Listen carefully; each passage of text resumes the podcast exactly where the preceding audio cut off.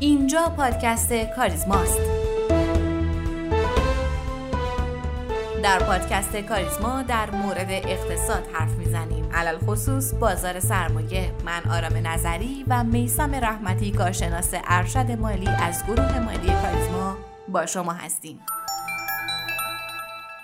مرور اخبار این هفته در این هفته مدیر کل آژانس اتمی به تهران سفر کرد و روز سهشنبه با رئیس سازمان انرژی اتمی کشورمون دیدار کرد. در کمتر از یک هفته دیگه یعنی در روز هشتم آذر ماه هم دور جدید مذاکرات شروع میشه که می‌تونه یکی از مهمترین و تاثیرگذارترین خبرها روی بازار سرمایه باشه. بر اساس آمارها و گزارشات تسهیلات پرداختی بانک ها طی هفت ماهه ابتدای سال جاری به بخش های مختلف اقتصادی 14 میلیون و 828 هزار میلیارد ریاله که رشد 58 و 5 دهم درصدی نسبت به دوره مشابه سال قبل داره. خبر دیگه این که باز هم نرخ بهره بین بانکی افزایش داشت و به 294 صدام درصد رسید. جالب توجه این که این نرخ از اواسط تیر تا شهریور امسال در محدوده 18 تا 18 درصد در نوسان بوده. نرخ سود بدون ریسک هم که نرخ اوراق بدهی دولتی بود 53 دهم درصد از اول امسال رشد داشته و به 24 دهم درصد رسیده. این نرخ در سه سال اخیر بالاترین مقدار بوده. وزارت اقتصاد هم از فروش بیش از 7500 میلیارد ریالی اوراق بدهی در کارگزاری بانک مرکزی و بورس تهران طی هفته گذشته خبر داد و در اخبار مربوط به بورس کالا هم نرخ ارز مبنای محاسبه قیمت پایه محصولات پتروشیمیایی با افزایش 230 تومانی نسبت به هفته قبل 23400 تومن اعلام شد. در بخش کدال هم این هفته بزرگترین افزایش سرمایه از محل تجدید تجدید ارزیابی دارایی ها رو داشتیم که متعلق به 60 بود. افزایش سرمایه این شرکت 1173 درصد بود که مورد تایید حسابرس و بازرس قانونی قرار گرفت. و در صورت صدور مجوز این شرکت به بزرگترین شرکت بورسی از لحاظ سرمایه اسمی تبدیل میشه. از دیگر افزایش سرمایه های مهم فسازان رو داشتیم که مجوز افزایش سرمایه 400 درصدی اون از محل مطالبات حال شده و آورده نقدی صادر شد و همینطور هیئت مدیره فامیلی هم افزایش سرمایه 100 درصدی از سود انباشته رو تصویب کرد. شرکت تجلی توسعه معادن و فلزات که تاکنون از شرکت های سهامی خاص بوده و مالکیت 100 درصدی اون رو و معادن داشته افزایش سرمایه از محل آورده با سلب حق تقدم داشت و به این منظور پذیر نویسی در روز سهشنبه و چهارشنبه صورت گرفت که در اون حق تقدم تجلی با قیمت هزار ریال عرضه شد. هرچند عرضه های روز سهشنبه به دلیل اینکه سقف خرید هر کد ده هزار عدد بود تنها یک میلیارد و 618 میلیون عدد از سهام اون خریداری شد. اما چهارشنبه با افزایش سقف خرید هر کد به میزان 62 میلیون سهم تمام سهام عرضه شده این نماد خریداری شد و خبر آخر هم این که تعلیق نماد خودرو که قرار بود این هفته بازگشایی بشه حد اکثر تا 17 آذر ماه تمدید شد.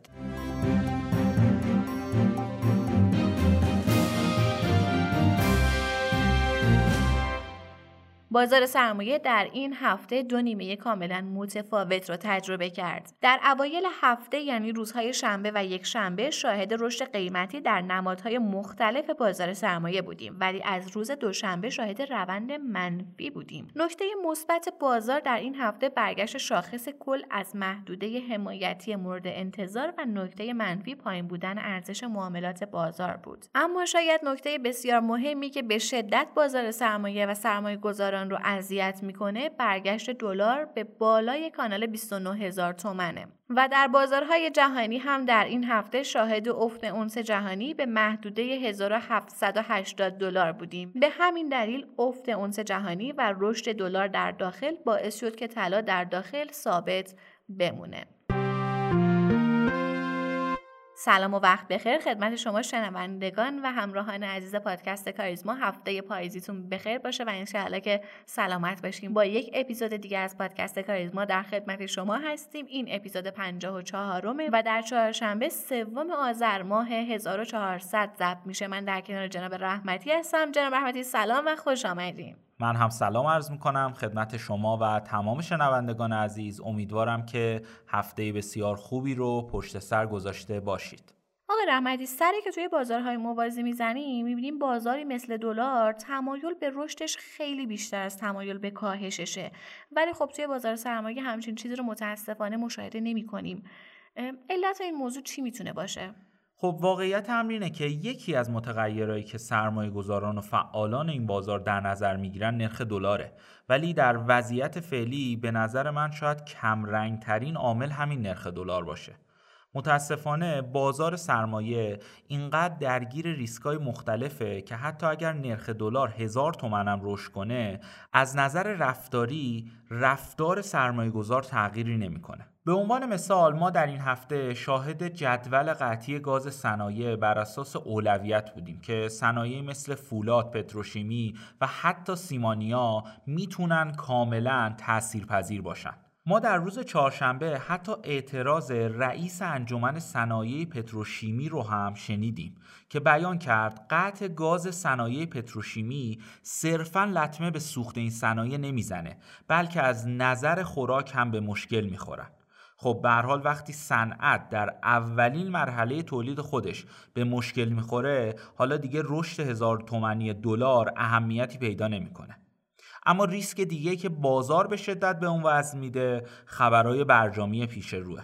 فعلا خبرها مبنی بر اینه که دور بعدی مذاکرات در هشتم آذر ماه انجام میشه و همین باعث شده که سرمایه گذاران با پذیرش کمترین ریسک به سرمایه گذاری بپردازن. اما واقعیت امر اینه که این واگرایی بین بازارها قطعا باقی نمیمونه و اگر دلار بخواد به سمت سقف قبلی خودش حرکت کنه قطعا بازار روند سودی به خودش می‌گیره. ممنون از پاسخ شما و توی گشت و گذار اون به بازارهای دیگه می‌خوایم که بریم سراغ بازارهای جهانی و اقتصاد کشورهای دیگه. آقای رحمتی چیزی که در حال حاضر توی تحلیلهای جهانی مشاهده میشه نگرانی از تورم آمریکاست. چه اتفاقی در حال رخ دادنه؟ به حال از حدود دو سال گذشته که کرونا تمام دنیا رو فرا گرفته دولت ها برای مقابله با این ویروس دست به خرج کردن منابع زدن. حالا وضعیت تا حدودی تغییر کرده و تورم گریبان اقتصاد بسیاری از کشورها مثل آمریکا رو به نظر می‌رسه گرفته. عموم اقتصاددانا معتقدن نباید انتظار تورم بالا یا بهتر بگم خیلی بالا رو داشته باشیم. اما شواهد نشون میده که چند ماهی تورم این کشور بالاتر از هدف سالانه دو درصدی فدرال رزرو بوده. آقای پاول رئیس فدرال رزرو در سخنرانی آگوست خودش گفته که جهش تورم تا به الان عمدتا به دلیل افزایش قیمت در گروه های محدودی از کالا و خدمات بوده. بخوایم از مباحث نظری ایجاد این تورم بگذریم. باید بگم فعلا انتظارات تورمی بلند مدت نسبتا ثابت باقی مونده. اما انتظارات تورمی کوتاه مدت با تورم واقعی برابری می‌کنه که نشون میده. این روند افزایش تورم شاید هنوز به پایان نرسیده. در کل فعلا بازارهای بین المللی واکنش پررنگی به تورم در آمریکا نشون ندادن چون هنوز شاخصهای اصلی تورمی تغییر خاصی نکرده. اما اگر تورم بلند مدت ایجاد بشه قطعا شاهد افزایش قیمت ها در بازارهای بین المللی و کاهش ارزش دلار خواهیم بود. آقای رحمتی توی ترکیه چه خبره؟ چون ما شاهد افت حدود سی درصدی ارزش لیر توی دو ماه اخیر بودیم. خب این اتفاقی در ترکیه افتاده برمیگرده به سیاست های بانک مرکزی ترکیه. ما وقتی در اقتصادی تورم داریم یکی از سیاست های کنترل این تورم افزایش نرخ بهره است. اما در ترکیه دقیقا برعکس این اتفاق افتاده. اما هدف این کار چی می‌تونسته باشه؟ در ترکیه دقیقا مثل اتفاقی که در کشور ما هم بی سابقه نیست شاهد ایجاد نرخهای دستوری بودیم. اردوغان رئیس جمهور ترکیه با برکناری رئیس بانک مرکزی ترکیه دستور به افزایش نرخ بهره داد و این نرخ تا به الان به 15 درصد رسیده. این در حالیه که تورم ترکیه 20 درصده. حالا با این اتفاق ما شاهد اینیم که نرخ واقعی بهره ترکیه بعد از مدتها وارد محدوده منفی شده و مردم برای اینکه قدرت خرید خودشون رو حفظ کنن به طرف خرید دلار رفتن. خب اردوغان چرا این کارو کرد؟ سوال بسیار خوبیه. آقای اردوغان اعتقاد داره که نرخ بهره بالا برای اقتصاد خوب نیست و روند اقتصاد رو کند می‌کنه و به سمت فقیرتر شدن مردم پیش میره. شاید از نظر تئوری آقای اردوغان داره درست میگه ولی در رابطه با تورم کاملا اشتباهه.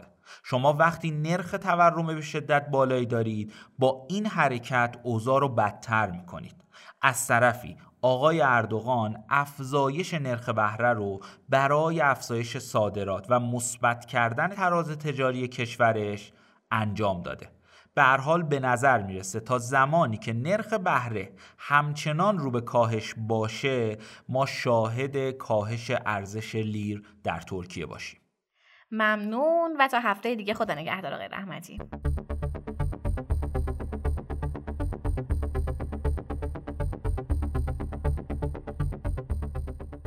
یکی از متهمان اصلی ریزش بازار در ماهای اخیر که به نوعی جرقه ریزش شاخص رو بعد از نزدیک شدن به روزهای تقریبا متعادلش به هم زد و بازار سرمایه رو در آتشی از بیاعتمادی و سردرگمی سوزان فروش اوراق توسط دولت در ماهای اخیر بود. نگاهی اجمالی به آمار موجود نشون میده که دولت تا نیمه مرداد سال جاری بیش از 85 هزار میلیارد تومن واگذاری دارایی مالی انجام داده که این میزان وصول 20 درصد از منابع مصوب شده در سال 1400 تا نیمه مرداد ماه امسال میزان انتشار اسناد خزانه اسلامی 64 هزار میلیارد تومن بوده که نشون از درصد وصول 124 درصدی در سال 1400 داره. به این معنا که دولت تا این تاریخ 12 هزار میلیارد تومن بیشتر از سقف تعیین شده برای کل 1400 اقدام به انتشار اوراق کرده. در این خصوص مصاحبه خانم بابادی رو میشنویم با جناب آقای آراد پورکار کارشناس و تحلیلگر بازار سرمایه.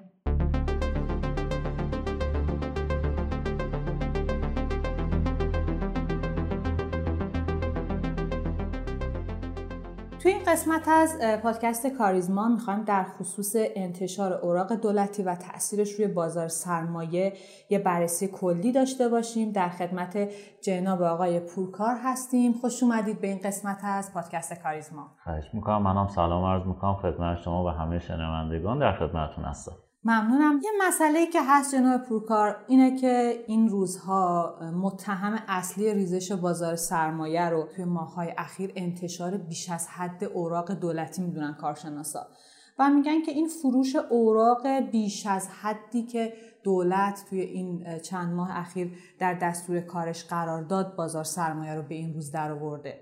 البته اگه نگاه اجمالی هم که به آمار داشته باشیم میشه گفت این حرف خیلی هم بیراه نیست. یعنی اینکه واقعا یه حجم عظیمی از انتشار اوراق رو باهاش مواجه شدیم آمار نشون میده که تا نیمه مرداد ماه امسال بیشتر از 85 هزار میلیارد تومن واگذاری دارایی مالی انجام داده دولت که این میزان وصول 20 درصدی از منابع مصوب سال 1400 رو نشون میده.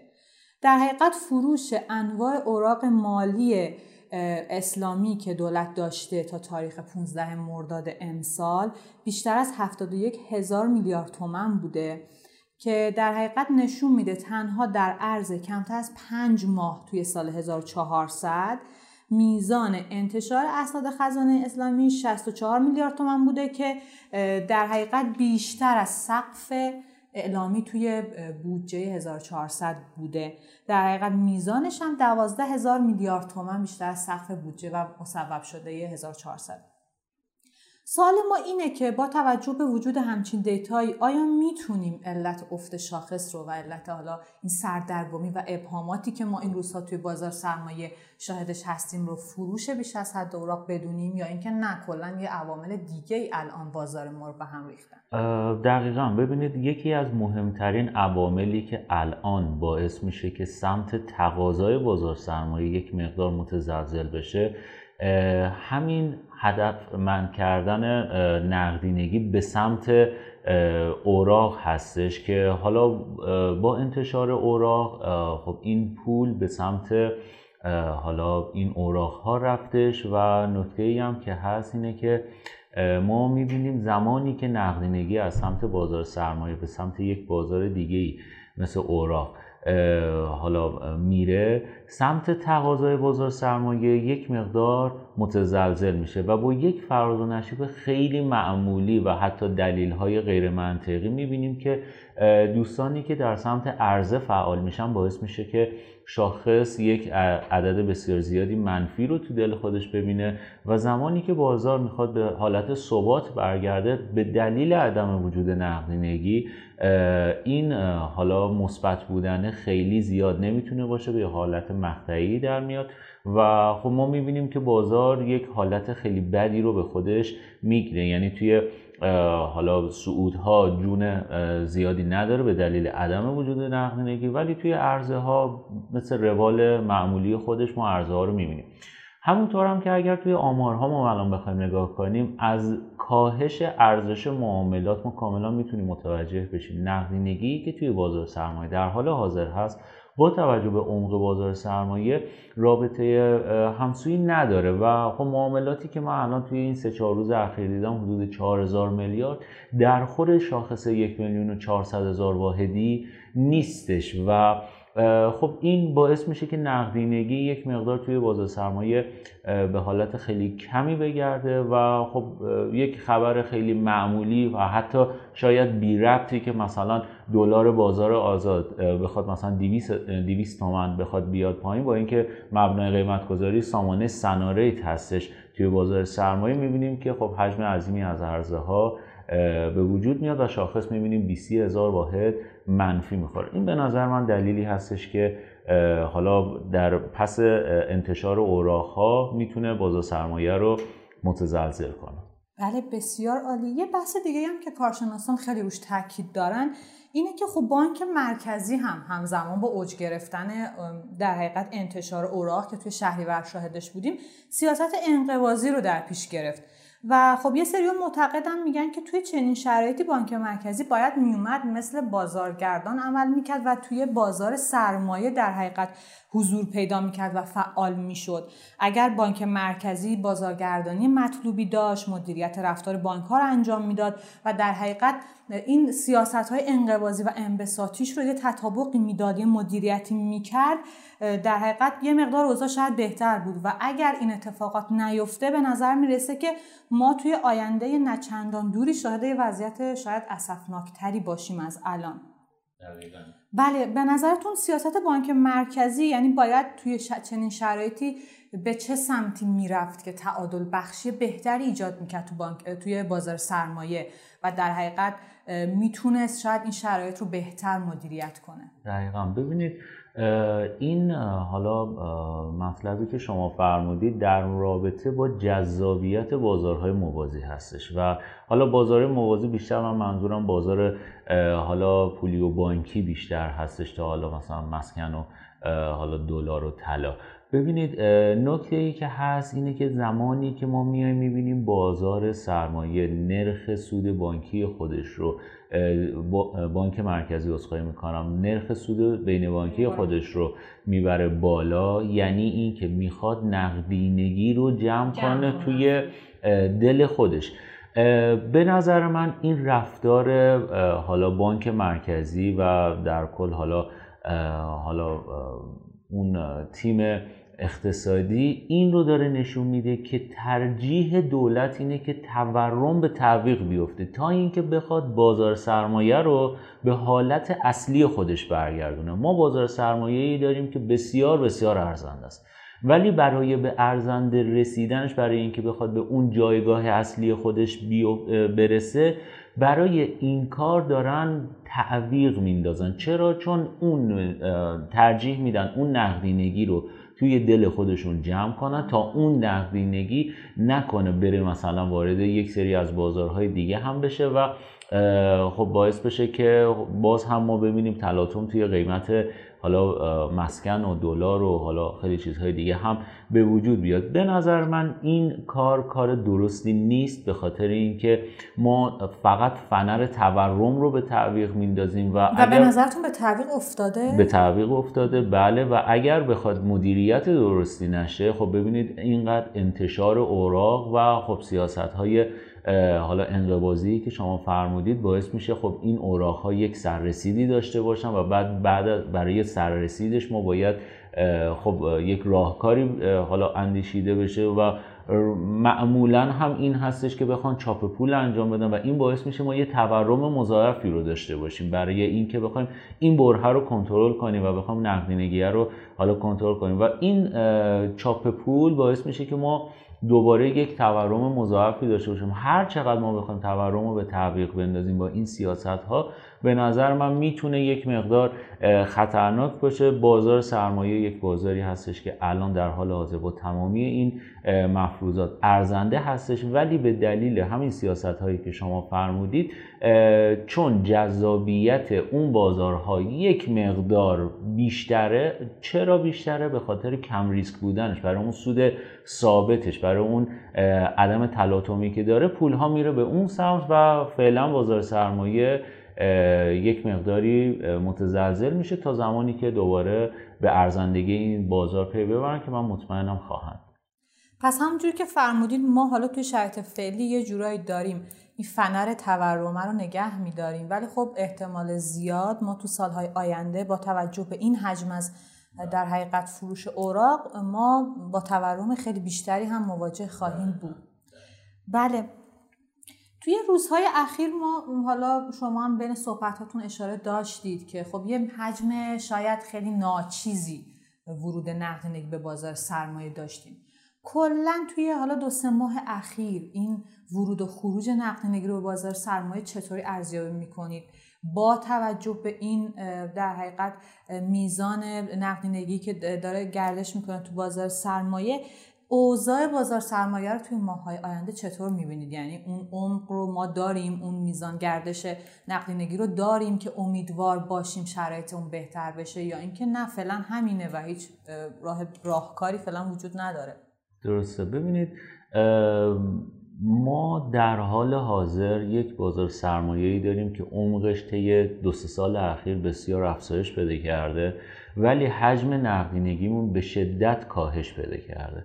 اتفاقی که میفته اینه که حتی اگر هم ما بخوایم یک موج سعودی دیگه هم توی شاخص داشته باشیم با این حجم از نقدینگی ببینید ارزش معاملات روزانه 4000 5000 6000 میلیارد فقط یک یا دو تا صنعت رو می‌بینیم که رشد می‌کنن مثل موج قبلی که شاخص شیمیایی خیلی بیشتر از بقیه رشد کردش و بقیه نمادها تقریبا درجا زدن یه سری از نمادها هم حتی کفهای قبلی خودشون هم شکوندن و بله. الان اگر یک مقایسه بکنیم رسیدن به شاخص 700 هزار واحدی. این نکته باید در نظر گرفته بشه که زمانی که شاخص کل می‌خواد رشد کنه ما باید نقدینگی درخور اون شاخص رو ببینیم. یعنی باید ببینیم که ارزش معاملات ما به بالای ده هزار میلیارد رسیده. در حال حاضر طی چند روز اخیر ما اینو حالا متاسفانه مشاهده نمی کنیم بازار سرمایه بسیار ارزنده است برای همین بیش از اندازه نمیریزه. و اگر هم بخواد منفی هایی بخوره منفی هایی هستش که به خاطر یک سری اخبار هیجانی مثل همون کاهش 200 تومانی نرخ دلار و اینجور بله. چیزا دلار بازار آزاد هستش ولی سمت تقاضاش هم که بخواد این ارزندگی رو پیدا کنه و بخواد به سمت بالا ببره به دلیل عدم وجود نقدینگی و گردش نقدینگی به سمت حالا یک سری از جاهای دیگه حالا باعث شده که ما یک بازار متعادلی رو توی این چند وقته ببینیم یک بازار رنجی رو توی این چند وقته ببینیم و تنها زمانی می‌تونه بازار سرمایه خوب بشه که یک حالت ارزندگیش رو توی کلیت حالا بازارها ما ببینیم که خب اون نقدینگی داره این رو کشف می‌کنه و ببینیم نقدینگی دوباره به سمت بازار داره میاد. بله. یه موضوعی که هست اینه که با توجه به تمام حالا صحبت که در خصوص اوراق داشتیم و حالا مذراتی که این انتشار اوراق می‌تونه داشته باشه حالا تو سال خصوص تو سالهای آینده واسه اقتصاد ما خیلی ها معتقدن که خب دولت دیگه راه چاره دیگه ای نداره. برای اینکه بیاد در حقیقت کسری بودجهش رو جبران کنه بتونه منابع مورد نیازش رو تامین کنه. به نظر شما با توجه به شرایطی که پیش روی ماسک یا برگشت طرفین به برجام و یا اینکه نه اصلا دیگه برگشت توی کار نباشه دولت چه کاری رو می‌تونه یعنی چه راهکاری رو می‌تونه در نظر داشته باشه که بتونه در حقیقت تورمش رو کنترل کنه کسری بودجهش رو یه جورای جبران کنه؟ به نظر شما چه راهکاری الان پیش روی دولته؟ ببینید با توجه به این حجم از اوراقی که تا الان دولت فروخته. دولت این اوراق رو باید سر سررسید خودش با سودش بخواد پرداخت کنه. نکته ای که هست اینه که بهترین راهکاری که الان دولت داره اینه که اون میزان از حالا نیاز مالی که داره از روی این اوراق ها برداره برای حداقل مثلا تا آخر سال.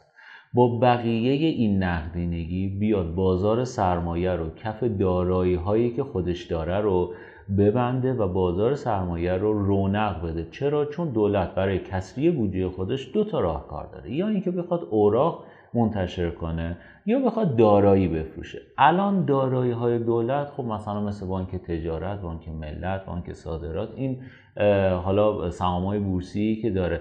یکی از راهکارها می‌تونه این باشه با این نقدینگی که الان دولت جمع کرده بیاد کف خیلی از این نمادها رو بگیره بازار سرمایه به رونق خود به اون ارزش ذاتی خودش برسه. ما اصلا نمی‌خوایم بگیم که بازار سرمایه دوباره یک حالت حبابی به خودش بگیره با سیاست هایی که هستش و خیلی چیزهای به ارزش ذاتی خودش برسه و زمانی که به ارزش ذاتی خودش برسه بتونه آروم آروم با فروش دارایی خودش جوری که به بازار سرمایه آسیبی نرسونه بتونه اون تامین نقدینگی رو انجام, بده و بعدش بتونه اون اوراقی که چاپ کرده اصلش و سودش رو پرداخت کنه جوری که دیگه نیاز به چاپ پول نداشته باشه. این یکی از راهکارهایی هستش که می‌تونه باعث این بشه که علکی ما چاپ پول دوباره نداشته باشیم و خب از تورم های احتمالی پیشگیری کنیم بله بسیار عالی بود باعث افتخار بود داشتن نظرات شما تو این قسمت از پادکست لطف دارید ممنونم از شما زنده باشید ممنونم ممنون از شما که ما رو میشنوید. لطفا سوالات، نظرات، انتقادات و پیشنهادات خودتون رو از طریق آیدی تلگرام pod underline admin با ما در میون بذارید. P O D underline admin. باعث افتخار ماست که صدای شما باشیم. ما رو هر هفته به نام پادکست کاریزما در تمام پادگیرها مثل کست باکس، اوورکست بشنوید و به اشتراک بگذارید. تا هفته آینده و قسمت بعد خدا نگهدار.